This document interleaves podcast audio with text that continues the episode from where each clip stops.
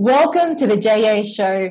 I'm so excited. I'm so excited. We have a special guest today, and I've been working with this incredible lady on a podcast that we are working together that means so much to us, and it's called Decide Your Meaning. And, you know, today we are also going to talk about stories, we're going to talk about language, we're going to talk about communications of the words we use, and also her story. I'm so excited to share more about her story and just how much she touches so many people with her work as well. And so when we think about words, words create our worlds. Yes, they do. And the world you live in, you think about that comes from the words that you tell yourself. And so about Janet, you know, Janet is an associate professor of communication at Nassau Community College. She's received a PhD in communication from Penn State University. She's an author of a number of articles and three books, really impacting so many different industries. And her latest book, you must get a copy. It is called The Doctor is Still Knows Best How Medical Culture is Still Marked by Paternalism. And her other great books as well what do the doctors say? How doctor create a world through their words? And also her third book. And this is about, you know, the work that we speak about as well about Viktor E. Frankl.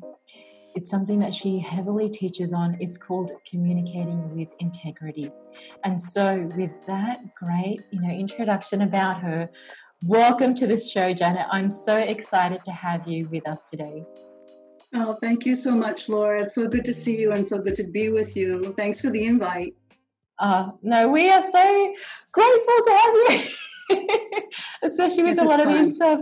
Especially, you know, we've been speaking a lot and we know each other so well. Um, and when we speak about these topics, we know it's about, it's more than us. It's about what can we give to the listeners. And so you know, about language and communication, you are such an expert in this field, Janet. And when you think about that, your experience about teaching and also how you see it in our life, how do you see the importance of the role in our own lives and in, in our work as well? Mm-hmm. Well, that's a great question to start with, Laura. Is um, communication is really so fundamental to who we are as human beings. And I think that we don't have such a great understanding about what it is. And so much of my work, I always say to my students in my teaching, for instance, I say, just stay and start with the word. So if you take the word communication and look at the word, it means one together, right? So unication one, come together.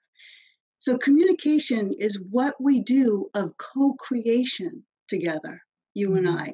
When we talk with each other, it's really where you and I meet, right? And you and I, how we navigate and negotiate this space. And I think, I think communication is incredible. I think it is fundamental. I think it's powerful. And so that I, the way in which I see communication, it's not a skill, it's not something I manipulate, it's not something I use. It's fundamental to who we are as human beings. And it allows me and you, which what you and I have been doing over these weeks of working together, right, is co creating a world together. And mm. you bring a little bit, and I bring a little bit, and together we create something that never existed before. I truly love that definition. And when you think about co creating and also the relationships that you can make through communication. And so, we mm-hmm. also, mm-hmm. you know, we've also been speaking about how we can touch our words, you know, towards other people. And, and so, communication with integrity. You know, I'd love for you to talk more about that communication with integrity. Yeah. So, um, that book is the creation of a book that I made for my students to navigate teaching Frankl to a class, but teaching them communication. So I'm trying to take all the words and all the concepts and everything that they're learning in, in Frankl, and I'm applying them into the realm of communication and what I'm trying to teach. But again, that word, so again, the words, right? Communication and then the next word is integrity. And so integrity means when all the parts fit together. right? So that when I speak to you, I come across and you come across to me as a person of integrity, meaning that I embody my words, meaning that you can trust me, meaning that I'm trying to be as authentic as I possibly can in a moment. I don't speak to you one way and then turn around and then speak to another person in a way that completely contradicts that. But this is the thing about humans is that we all have all these different selves that we have, right? So that there's a self of me at home, there's a self of me in the classroom, there's a self of me with my friends. We have all of these selves. But the point is, all of those selves have to be on good terms with one another. Mm. They can't be so disparate that they don't have anything to do with one another, because then that's not a person with integrity. And that's why the book is called Communicating with Integrity, where you pull all of these sides to yourself of yourself together. Um, and see, and I think with regard to the words and just speaking the words and embodying the words and, and offering the words, right? Um, I, off, I oftentimes speak like this, and I've written about this. I think communication is holy. Mm, definitely is. And you think when you say communication with integrity, as soon as I saw those three words together, when you say with integrity, you realize you actually have a choice with how you communicate. Right. So when you think about some of the choices that people make with their words, and you also speak about, you're always interested in what words are doing. So, you know, when you think about what words are doing, how do you see that evolve in day to day life when people, when you see words in action? Yeah. I, I think that we don't understand that. And so much of what you just said right now, words are doing. So, what we do instead, I think is that we speak about, and I'm responding to this on social media because right now is the background is, you know, my country is falling apart. And I see posts on social media and I'm trying to respond to them one at a time. And pe- some people are saying, enough with words. We've had enough of words. We need action now. Mm-hmm. And you know, I'm I I have tried to respond and say, I really humbly ask that you stop saying that because there is no such thing as words and action. Words are a form of action. Just as you said, words are doing something. They're always doing something. But we don't frequently think about what the words are doing what are and it's sometimes it's not so easy to discern what the words are doing right? Mm-hmm. so if i give you an example is and it's one that i talk about a lot right? Sticks and stones may break my bones but words will mm-hmm. never hurt me right? What are those true. words? Well it's not true. words do that, take that off the table. It's, it's not true right? But what are those words doing? When you say that mostly it's well intentioned you know, it's usually a kid where he's, you know, complaining that somebody said something that was hurtful to him. It's denying the existence of the hurt. That's one. It's not saying, he said what to you? Mm-hmm. Which would be mm. like the better response, I think, is some outrage on the part of the kid. If we just look at that for a moment politically, people in my country right now, they're outraged. And I think it would be really helpful if they got more messages of, I get the outrage. I understand why you're outraged. Mm. Instead of ignoring the outrage, dismissing the outrage, all of what's happening, right? Really acknowledging but it. But how what's the best way you think that can be done? Mm-hmm. Acknowledge. Listening. Mm. Listening. Right? Um, that's all you have to do sometimes. It's so mm-hmm. simple. It's so transparent. That's Just right. T- tell me your story. This is again, I said communication is about encountering me and you. I'm not you. I mm-hmm. need to mm-hmm. listen to you. And that mm-hmm. word means to obey from below. Mm-hmm. Isn't that incredible? Absolutely. I don't know your story. of words. Mm. I don't know your story. So I got to listen to you and learn who you are right? Mm. and you do the same to me. That's the reciprocality. But when I said before about the sticks and stones, what are the words doing? You, when you say that to a kid, you're telling the kid, and I think we just keep doing this generation over again. Mm. Yeah, yeah. Um, words are nothing. Words are nothing. He didn't punch you in the face, did he? Mm. And then you and also allow permission for the other people to to say what they want because of that. It's like a, a belief that sh- that shouldn't be planted for kids because they could grow up thinking, yes, well, I can say whatever I want, but actually, it's not true. But that's the whole point, also, Laura, and that's you got it exactly right. It's endorsing the status quo. Nothing will change because that kid will then use hurtful words towards the other mm. kid because words are nothing. But I'm not kidding. We continually, continually downplay words. We say words in opposition to action, sticks and stones stuff. We don't really think about what am I doing when I say this? So that's you know that's one example, and there's you know a lot of different examples of mm. um, words are powerful. I choose my words, and then I choose how I interpret your words. So everything is all my own choice. And it's also with a tone and the intention as well when you use your words. Well, and that's that's the whole other aspect about the complicated holistic nature of communication, isn't it? Right? Mm-hmm. Communication happens within a context. And so that you can't rip communication out of its context. You have to know what gave birth to the words and who spoke them, to whom, in what situation, using what language, what body language, what tone That's of right. voice. It's so, so, so complicated. uh, yeah. So when you think about what about the positive side? Tell us about some positive experiences you've had, uh, whether you know you've received it or you've given as well, with the power of positive words, how that has had an effect on other people as well. Ever the eternal optimist, huh, Laura?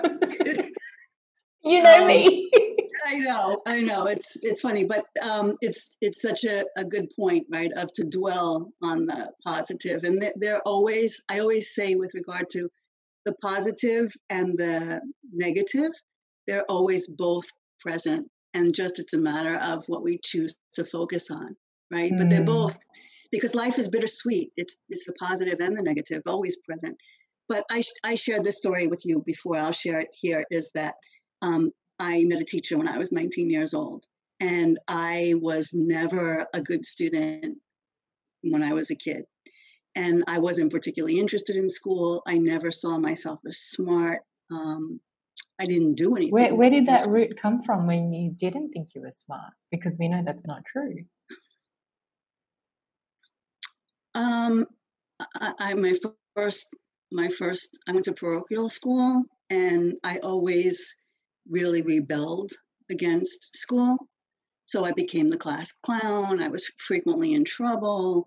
Um, I, I think the it was too oppressive for me. Mm. It was it was, and it was it was incredibly impressive. And I think I was just trying to survive within that system. So I kind of checked out of school.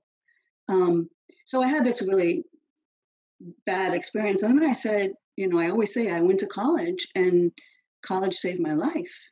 Because if I imagine if I would have ended school on that note, that would have been horrible. And and my whole life would have taken a particular direction that I'm grateful every day that it did not take. Um, I am such a believer in education, and that's why I teach. I think education can change the world. Um, but so I met this teacher by the name of Larry Rosenfield, who was a professor of communication, who was um, outlandish. And he would make somebody cry in class every single day. And mm. for some reason, I said to myself, whatever he's teaching, I'm taking. And I think I took seven classes with him. But he he told me, and then we became friends, and we we worked together. He, he he's deceased now, but he said to me, um, You're a thinker. those words saved my life. Mm-hmm. And I mm. became the thinker that he saw in me. Oh, and I know boys. it happened. I know it happened when I was 19 years old. And so mm-hmm. now that kid that I'm describing, I don't even recognize that kid. I don't I don't connect with that kid at all because I became something else. Mm. It's very yeah. valuable to know that one person can make that huge difference in your life by the words that they use, and they see that something special in you that maybe you would have thought, but having someone else tell you. And, you know, through our conversations, Janet, I mean, you're so intelligent, you are so open, you are so caring. And I love how you just tell it like it is you know and when you get into your work you are so deep and you're so determined and that's something i truly truly love about you and also when we think Thank about you. you know going forward with education i know it's something you are so passionate about and we're both passionate about it how do you think the system the things that they can improve especially now we're we're seeing you're teaching online how mm-hmm. do you see the future of education in the future and what actually works you know where people don't feel like they need to fit in but having something that's very personal to us mm-hmm. well you know the response that i would have um, to that question laura is directly connected to our work you and i together is meaning mm-hmm. it's got to be meaning First of all, we only remember something that we attach meaning to. So if you go through school and you're not attaching meaning to what it is you're learning, it's all going to be gone immediately.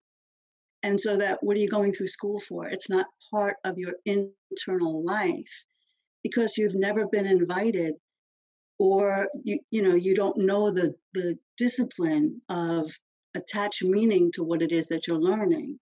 And sometimes I think for students is that I mean, I don't teach kids. I teach college students. I can't I can't imagine how difficult it is to teach kids. I think it's really really that's much harder than teaching college. I think college is much easier in comparison.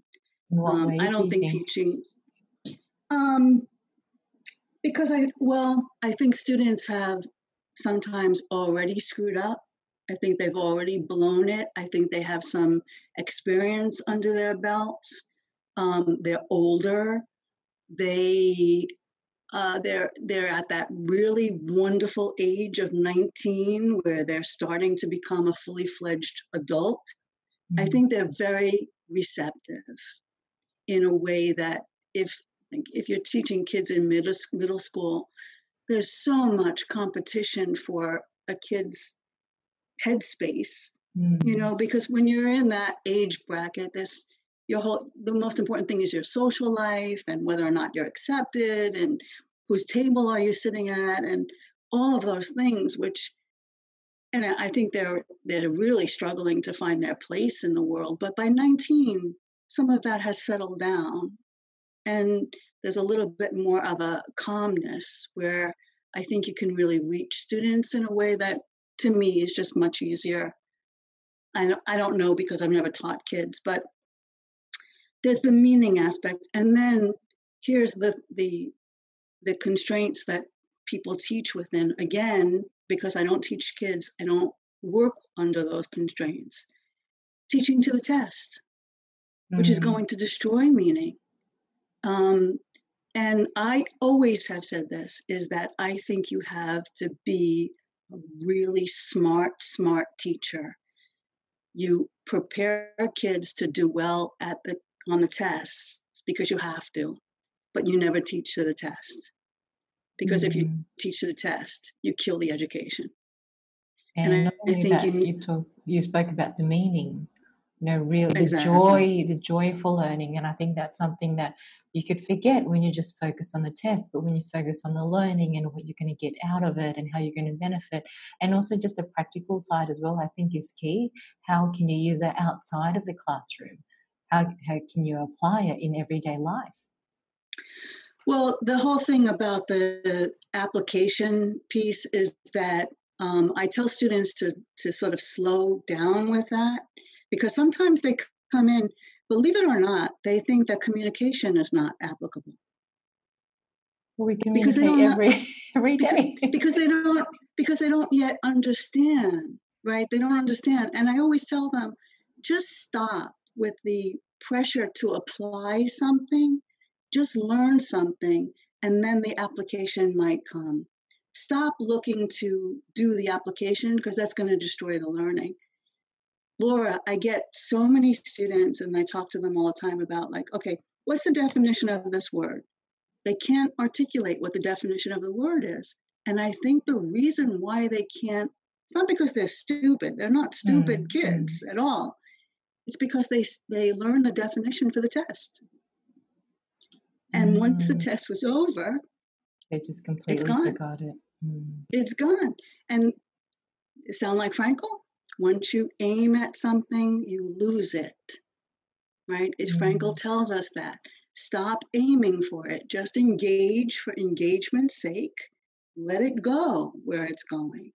So here's what I think like vocabulary words and things that kids have to learn. Learn this for your life. Don't learn this for the test. And if you learn it for your life, you'll do well on the test. What a great perspective. You'll learn for your life, not for the test. And I think but just in areas of life, right? And in different areas of life, you can focus on that one thing. We spoke about, you know, what Frankl says as well. Um, but really, it is also through the journey that we can enjoy and the people along the journey as well. And so, you know, you've got amazing experiences, Janet, with personal experience as well, where you have seen communication with, with word education. Um, but what about you're also passionate about this communication in the medical setting as well? Yeah. Um, I've written two books, as you, you mentioned before, Laura, and they're just the, the chronicle of my experiences of navigating a healthcare system with a child with disabilities. And um, I mean, I was brought into the medical world through IVF, through in vitro fertilization, and that was my my entry point. And that was not good.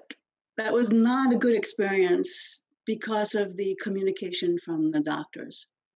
But if I went on and, and I conceived twins, um, twin boys who are now 17 years old, um, if if it was just that one terrible experience with the IVF doctors, I would have forgotten about it. Mm. But that's not what happened. I went on to have a child who is pretty involved in terms of his disability. And that was, I don't know why he has disability, but now I know that the um, choice on my part that I was, um, I can't say talked into, I was, that was the influenced. world that was created for me. I was influenced, thank you. Mm-hmm. Yeah, I was influenced. I was influenced to have multiple kids. That was a really dangerous undertaking. And nobody talked, four doctors, nobody talked to me about the dangers of carrying multiples.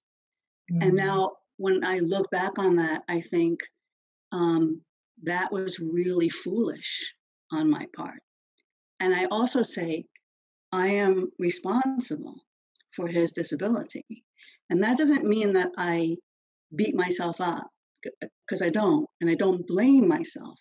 However, I went into this, and I'm saying me because it was my body and it was my choice. Um, and so I had a doctor, for instance, who said, we had a doctor who said, at least uh, transfer two fertilized eggs back. Hopefully, you have a boy and a girl, instant family. Mm-hmm. And I thought, great, that sounds perfect to me. One pregnancy, two kids, mm-hmm. I'm done. That's great. Now I think back on that and I think that was horrific that he spoke to me like that. That's not a way that you create life. And now so I understand it. What about in those instances now, for example? how would you respond to a doctor or a person who would say something like that, understanding that um, it is probably not right for your situation? Mm. Well, the other aspect of this is that doctors have known about the high disability rate in multiples for a, a while now. This is not anything new. So they withheld that information from me. That's the foundation of my whole experiences with doctors is that there was not full disclosure.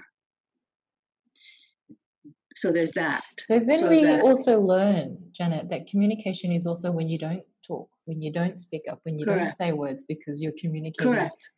something that should have been said in a silent way. Correct. Mm. Correct. And so the whole and sometimes I just had this conversation with a person in my life this week is he put out a post and I said, um, I really ask you to engage with and think about that post because sometimes the most important part about the message is what's left out, is what mm-hmm. I'm not being told.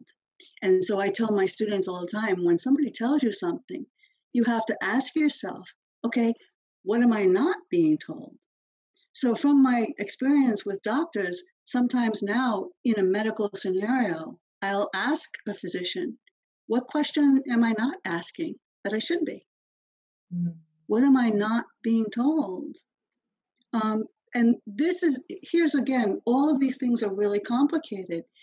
You don't know, I didn't know what questions to ask without At doing homework. Mm. Yeah, you have to, I mean, I've now, now I now I do my homework, but back then I was not doing my homework.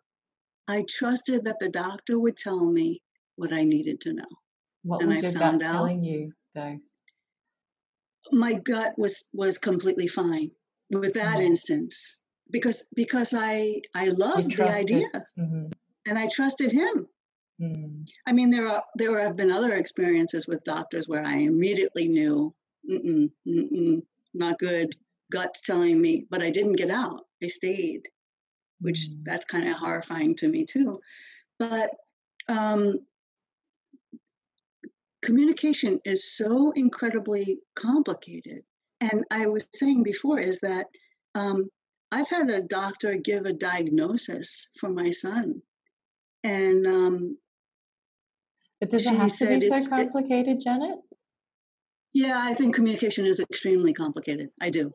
I really do think it is complicated. There's so many aspects to it. There yeah. are, Laura. Maybe we should use another word instead of complicated. I don't like the word complicated because we're talking about okay. words. Okay, but Laura, look, yes. complicated means means many folds. Hmm. Many folds, complicated. So when I say that word, you know what it is. That's another thing as well. So when we hear the word complicated, it it feels hard. It's difficult. And so this is why when you understand the meaning in our society, in our culture, versus the actual roots of the meaning, but what does it actual actually mean? And yes, the other thing is is that your um, connotation of complicated is not my connotation of complicated. So there's the aspect of that communication, right? So when I say complicated, I say great. I like things that are complicated. It means that it has nuance. Maybe the word, you know what I like? Jenna, I like challenge. Challenging challenging. not, not in that not in that sentence, but in in the way that we can think about. Yeah, I think when people know the roots of the words and they know what it means, and that really changes the framing of, of what you're trying to say. Hmm. It does. So let me try this for you, okay? With the okay. word complicated. And okay. let's see if this helps. If it doesn't, just throw it out, okay? but um, complicated means many folds. So when I when I say the word complicated, I in my mind think of a heavy pair of drapes that have many so panels. many different layers. Mm. Exactly. That's what I see in my mind when I say that word. But you see different things when you. And I think you, if you if you explained it in that sense, I totally would understand it. But when you say communication is complicated, I think the first thing that comes to mind is it's hard, yeah. it's difficult, yeah. and it's you know it's also what yeah. society has placed on the meaning of the words as well. So yeah, yeah. See, uh, when I say complicated, I mean that there are so many aspects to it. And just like I said before, of there's me, there's you, there's the context, there's the there's the intention, there's mm. the intonation, there's the meaning, all of that, right? So mm. there's so many aspects to it, but to me, that makes it all the more beautiful. Yeah, absolutely. And I had someone ask me this week, she wanted me to be part of a questionnaire about optimism in education. And she asked me what optimism means to me. And, you know, through our discussions, Janet, it, it makes me think even more about the etymology of words and what it means. And so I, I provided this answer to her. And what she did, she just shared it on social media, and people loved what it meant because it went down to the actual roots. And I think that's something valuable that you always provide, Janet, is you show those different layers, you know, what it actually means and behind the context of it too. And so um, I was saying that you have to discover the roots of the word. So when you think about optimism, its origin comes from Latin and it means best thing. And this is certainly true. So when you look at, you know, something where you have a perspective, it's it's the best thing. And you can think about how you can transform your situation, for example, into something meaningful. And this even means in the face of adversity, you can always find that best thing in that moment. So I have a slightly different understanding of the word optimism, but I'm sure they're uh, analogous. Is that I understood optimism comes from ops, which is the God of abundance. Mm. Same kind of thing. Is that is to the capacity to see abundance, the capacity to see what's best is a choice, um, and to see abundance instead of scarcity is that life is abundant. There's mm-hmm. all sorts of things that we can see here, right? Or we could see life as scarce. Mm. That you know, look at look at love. We could say love is abundant, or love is is scarce. So and I, I don't know if I've mentioned this to you before, Laura, is that um, I've built a theory of what I teach, and it's called logos therapy mm, from yeah, Frankl's logotherapy. Mm-hmm. Right? So, logos means the word and everything behind the word in this complicated sense, right? Not just mm-hmm. the word, but everything behind the word. Mm-hmm. And then therapy means to attend. Therapia in Greek means to attend. So, what I teach is attending to the word.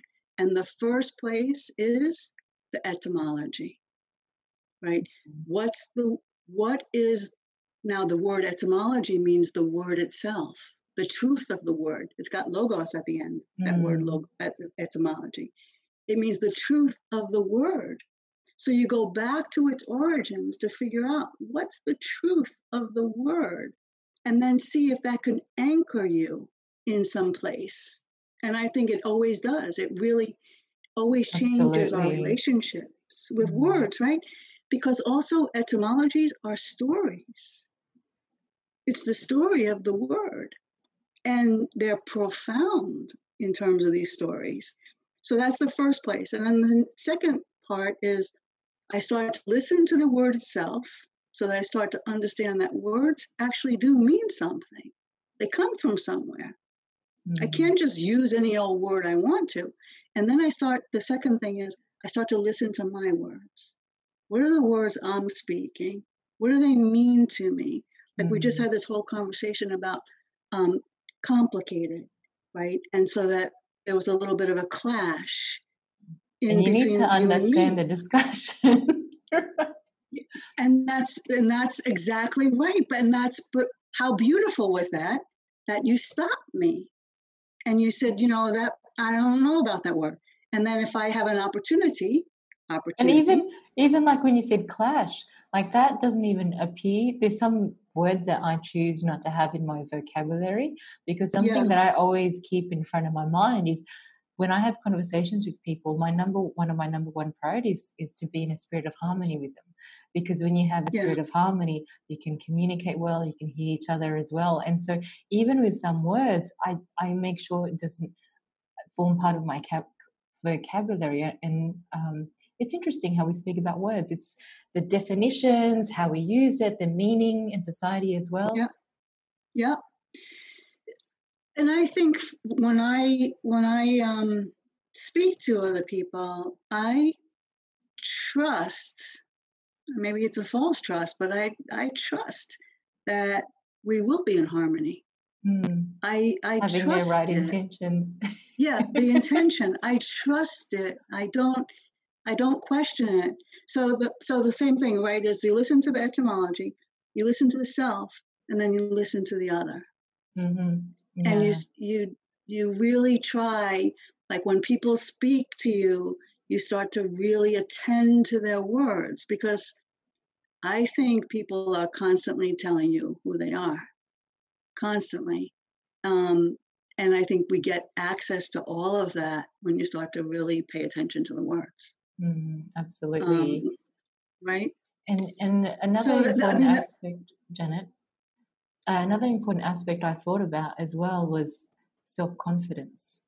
Right through our words, we can also continue to build our self confidence. What we say about ourselves, the words that we say in our mind. Yeah. You know, of um, sometimes my students connected to that idea of self confidence, right? Of my students frequently say about trust. They'll say, I don't trust anybody. And and I and I always say, what that means is you don't trust you. Mhm. You don't trust you. Because if you have some confidence in your own capacity to discern people's intentions, you will know who you can trust and who you can't trust. And the other thing about that trust statement is it's not true. So I talk to students and I say, Did you drive here today? Because if you drove here today, you had to trust the other drivers on the road. Did you take public transportation? You know the series of trusts you have to take to get on a bus or to get onto a train. You have kids. Did you drop them off at school? Mm, Um, I said you've made several motions of trust before you even came to school. So don't tell me you don't trust. And the mm. thing is, you got to trust you. And then you can trust other people. So, how do you think with the students, for example, or for some of the listeners who are thinking about, oh, I never thought about it in that sense? What are ways you think that people can trust themselves more? Um, here, I think, is that you learn through experience. And when you have misplaced your trust, right? When you when you've given your trust to somebody else, that that's a judgment call on your part, and the person isn't worthy of your trust. Try to become more discerning. See, so what I think sometimes what I see people do is that they give their trust to somebody who is not worthy of their trust. And then instead of learning about themselves, they say, "Oh, you can't trust anybody." Mm, That's not the that's not the thing to learn. The learn the learning is you to be a more discerning person about who you can trust. Um, Cicero, the Roman statesman, rhetorician, really interesting person, mhm. um, he said, try out your friends first and then choose to be loyal. Don't choose to be loyal and then try them out. Test people a little bit. Like, don't automatically trust, right? You, you. When I think about this, I think of one scenario. It's really interesting. I think of one scenario, and the scenario was um, my son was with this lovely woman in education. She was his aide, which I think is a terrible word because they're much more than an aide in a Mhm. classroom. She's his person, is what she is, right? with a name. and- yeah. With a name and uh, an aide, it just is not. It's not a good word at all. But she wore hearing aids. This woman, and I needed to make sure because she's going to be with my son. My son is nonverbal, right? So my son will make sounds of distress or or whatever.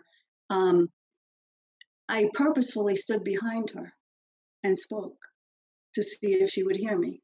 And when she heard me, I knew I can trust her to take care of my son. And this mm. woman turned out to be an amazing, amazing person with my son. So mm-hmm. much so that they she had to leave that position and they were bringing somebody else to work with my son. And she called me up and she said, I mean, I just think this person, I think the world of her. She called me up and she said, You have to approve this person before I start to train him. And I've told the school district that the mom has to approve my replacement first. And if she doesn't, I don't train anybody.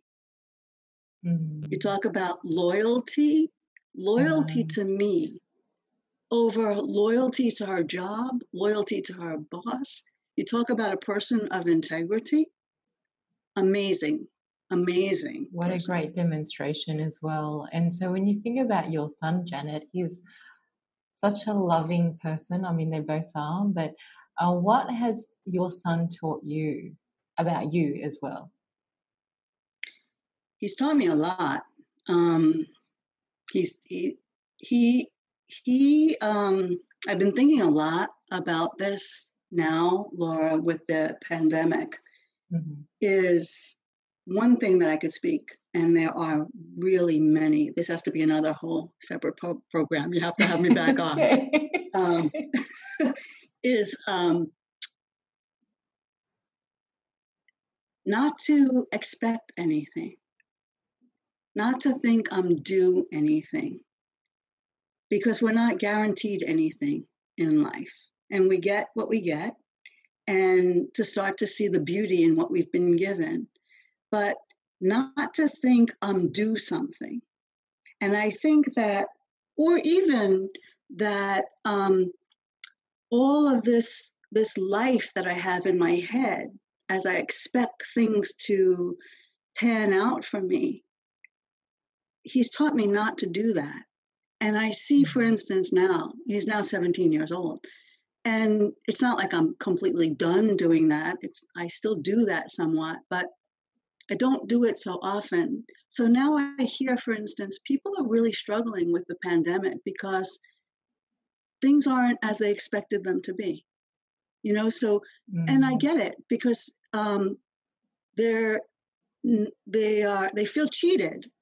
Like now we're coming upon graduation, and I hear moms and saying, My kid is being cheated of the prom and of the graduation and of the ceremony and and I get it.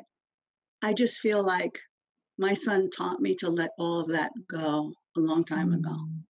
Mm-hmm. Because if I see that I'm cheated, that's not great. And mm-hmm. I'm doing nothing. I'm not I'm not here to expect anything from life. Mm. Sounds familiar, right? Yeah. I'm not here to entitlement expect. that we've spoken about as well. Yeah, yeah, yeah. Is that's not the way that's not the correct way to live, as Frankl tells us in, in the book. It's not the correct way to live. He taught me that when he arrived. Mm.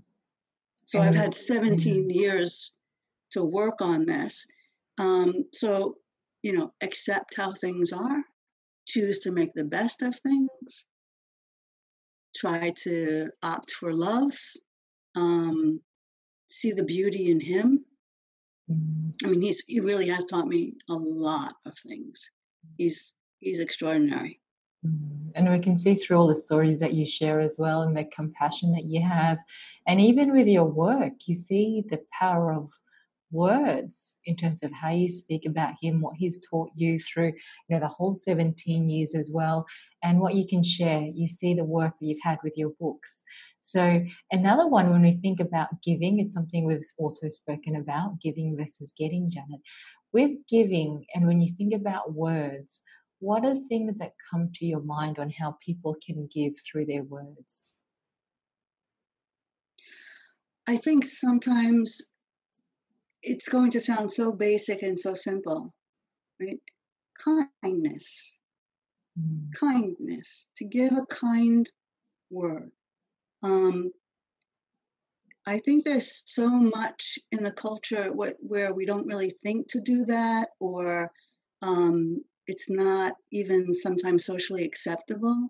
But to to offer a kind word, also, I think, just thank you. I'm like I'm very very big on thank you, making sure that I say thank you for everything that I receive from people. So it's just so basic. Like for instance, there was an um, an award ceremony with my other son's school, mm-hmm. and they mm-hmm. did it virtually.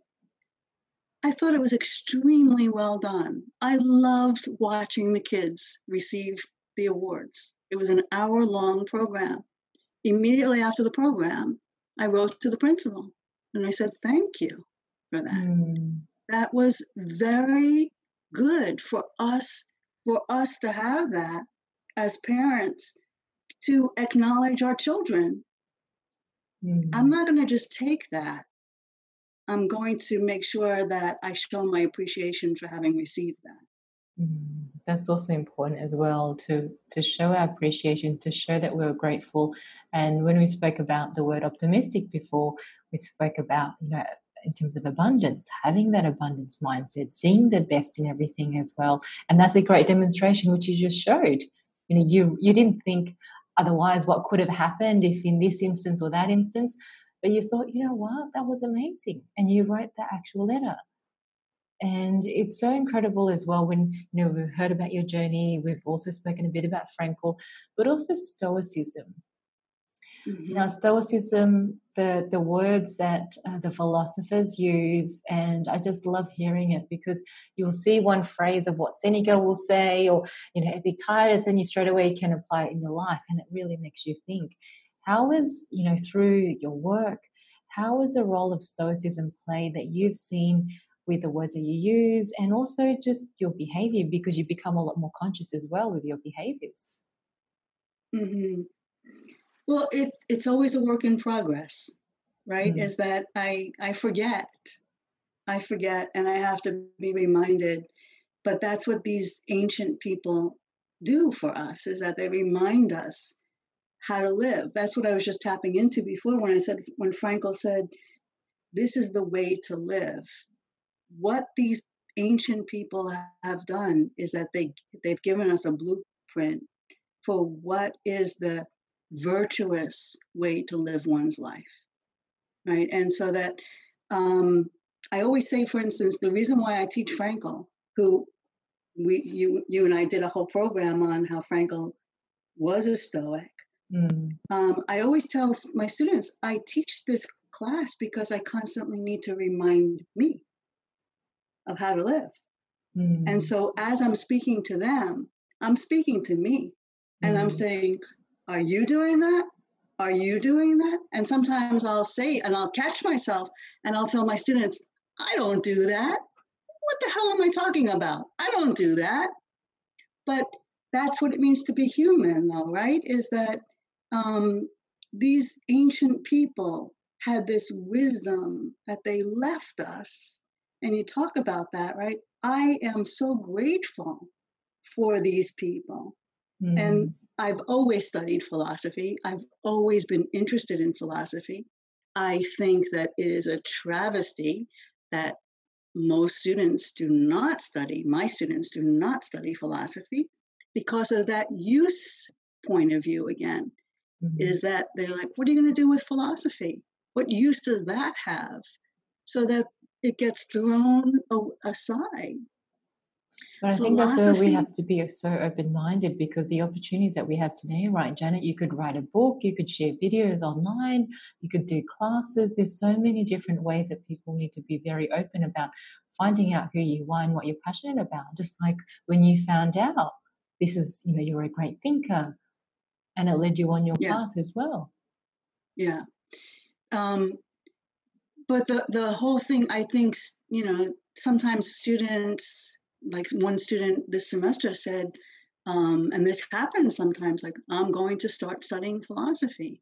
I'm going to start studying Latin because he's in the class. I'm going to start studying Greek because he's in the class. Um, now, um, granted, I'm sure you know, maybe his parents aren't very happy when they hear that. Um, but something has been stirred in him, which is developing him and developing his mind and his intellect and his foundation and his interior landscape that we've talked about so that you have something in your life mm. from that feeds you throughout your life and i was going to say the word philosophy means lover of wisdom mm. philosophia lover or friend of wisdom i can't think of a better thing to study can you mm, i love I it, it i truly love it because I, you know, I even wrote a quote as well. I said, "Knowledge is temporary, but wisdom lasts forever," and that just resonated with so many people, and it truly does. I mean, you see the history behind it, and so you know, with Viktor E. Frankl, we've been doing amazing work uh, about Man's Search for Meaning, his book, which has, you know, it's been sold more than 15 million copies the last time I saw, and when you think about Frankl's story, it's a great reminder for us today. When I think about suffering I always can think about meaning like, what can I learn from this? What can I give from this? How can I transform the situation? And so, you know, through Frankl's story, and for those who haven't heard of his story, I'm just going to quickly give a brief one. He was a Holocaust survivor. He survived through four concentration camps over three years. The thing is, he always knew who he was. You know, even at three, he decided to become a psychiatrist. And as he walked into the Holocaust, even he even had his manuscript. So he had a whole history, a strong foundation with his work, with psychology. And he decided, you know, he always knew who he was. He walked in with his manuscript and it was confiscated. So you think he was carrying his work along with him but it was gone. And a lot of us, you know, we think in the circumstances we face in the world today, sometimes we can have things that are just taken away from us. And so that's what happened. But he really knew, um, you know, some great lessons that he shares with us is through suffering we can find meaning you know through our work we can find meaning and through love we can find meaning and his story there's so many different elements of words that he uses what he shares as well you think everything was taken away from him his family, his mother and his father who passed away, his sister, his wife who was pregnant with his baby. You think, wow. And when you think taken away, even his clothes, his hair, his name, everything was taken away. Um, but you know, we learned from him as well that there was one thing they couldn't take away was the freedom in terms of how we responded. And so, Janet, you know, you've had so much, you know, deep, deep experience with sharing with your students and with the work that you do as well with Frankl.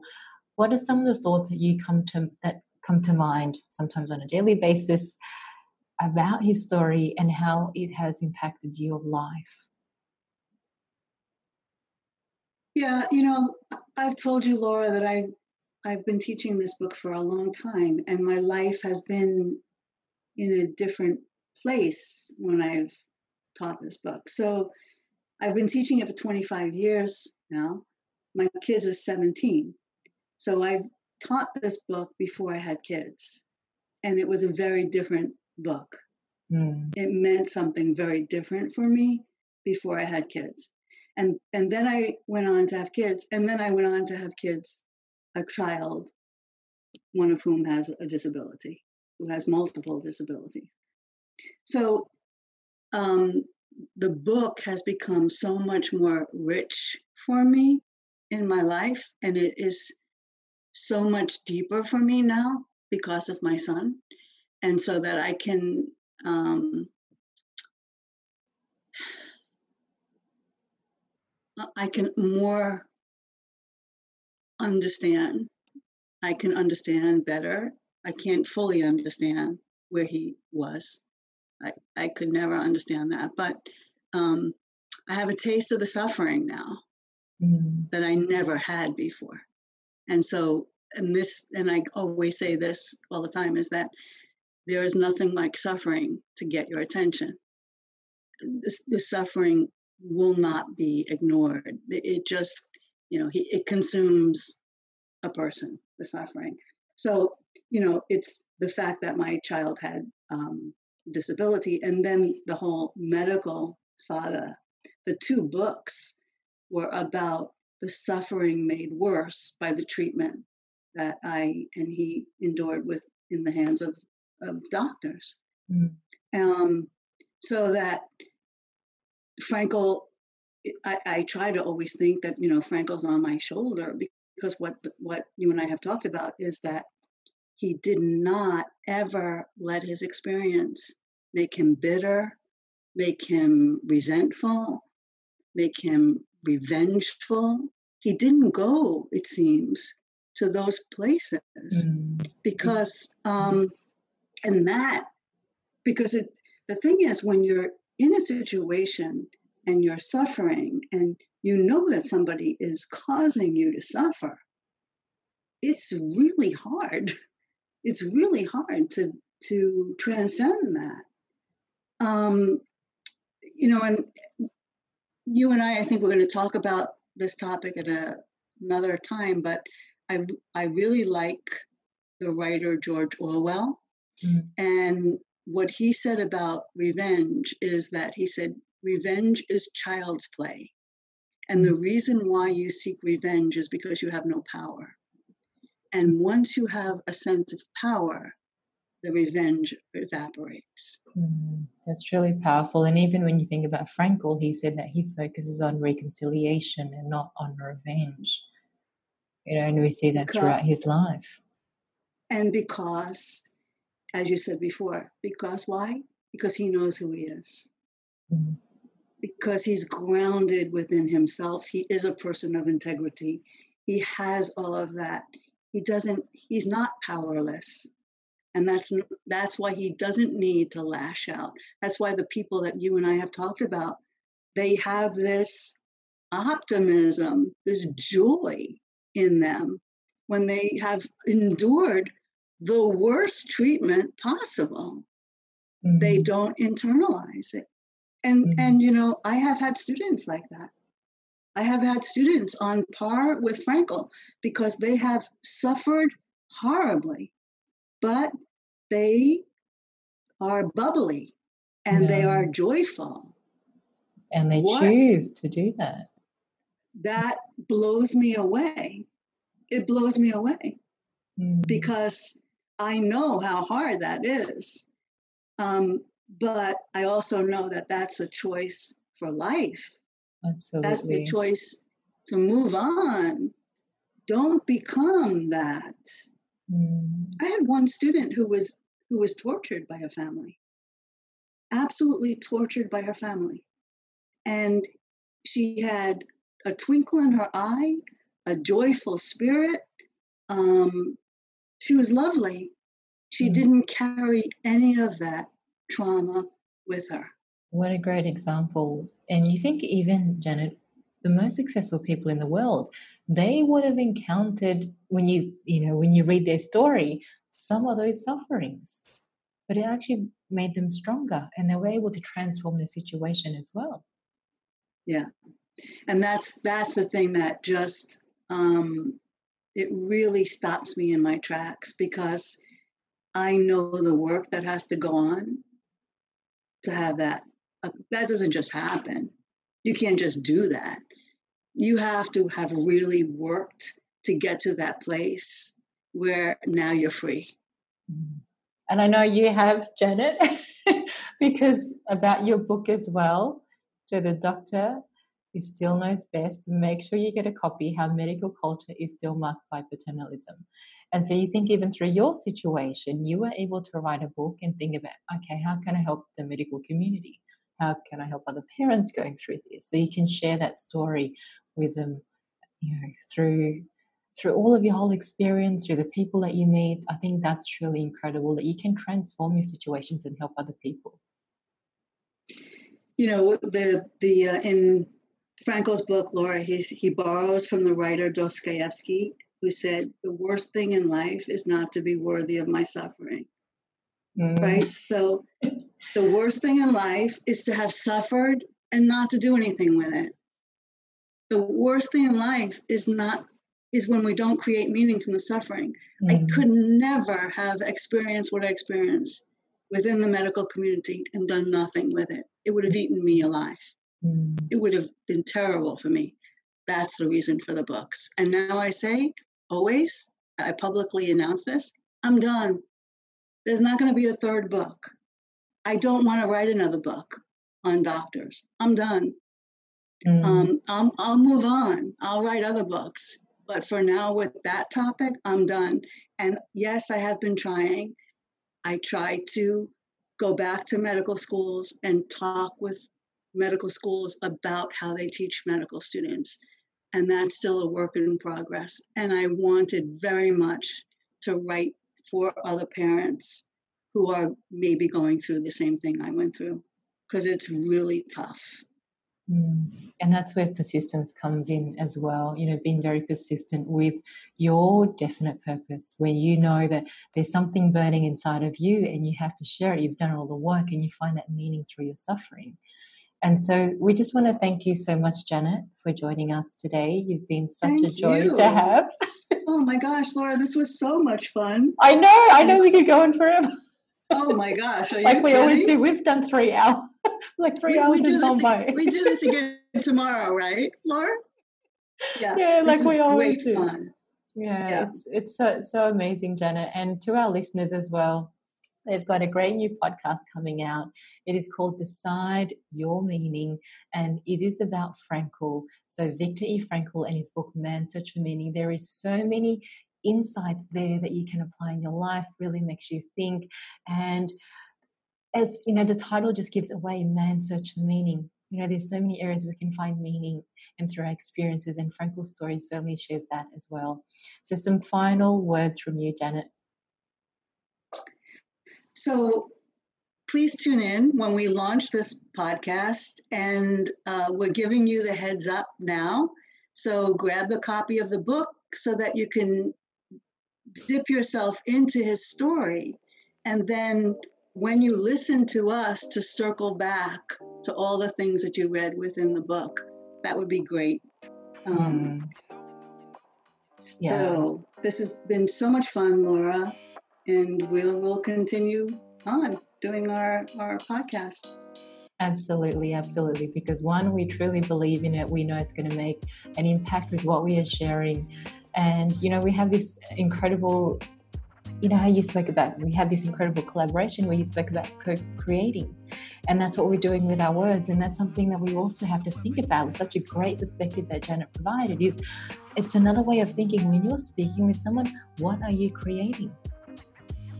You know, we were born to create, and we can also yes, create with our words.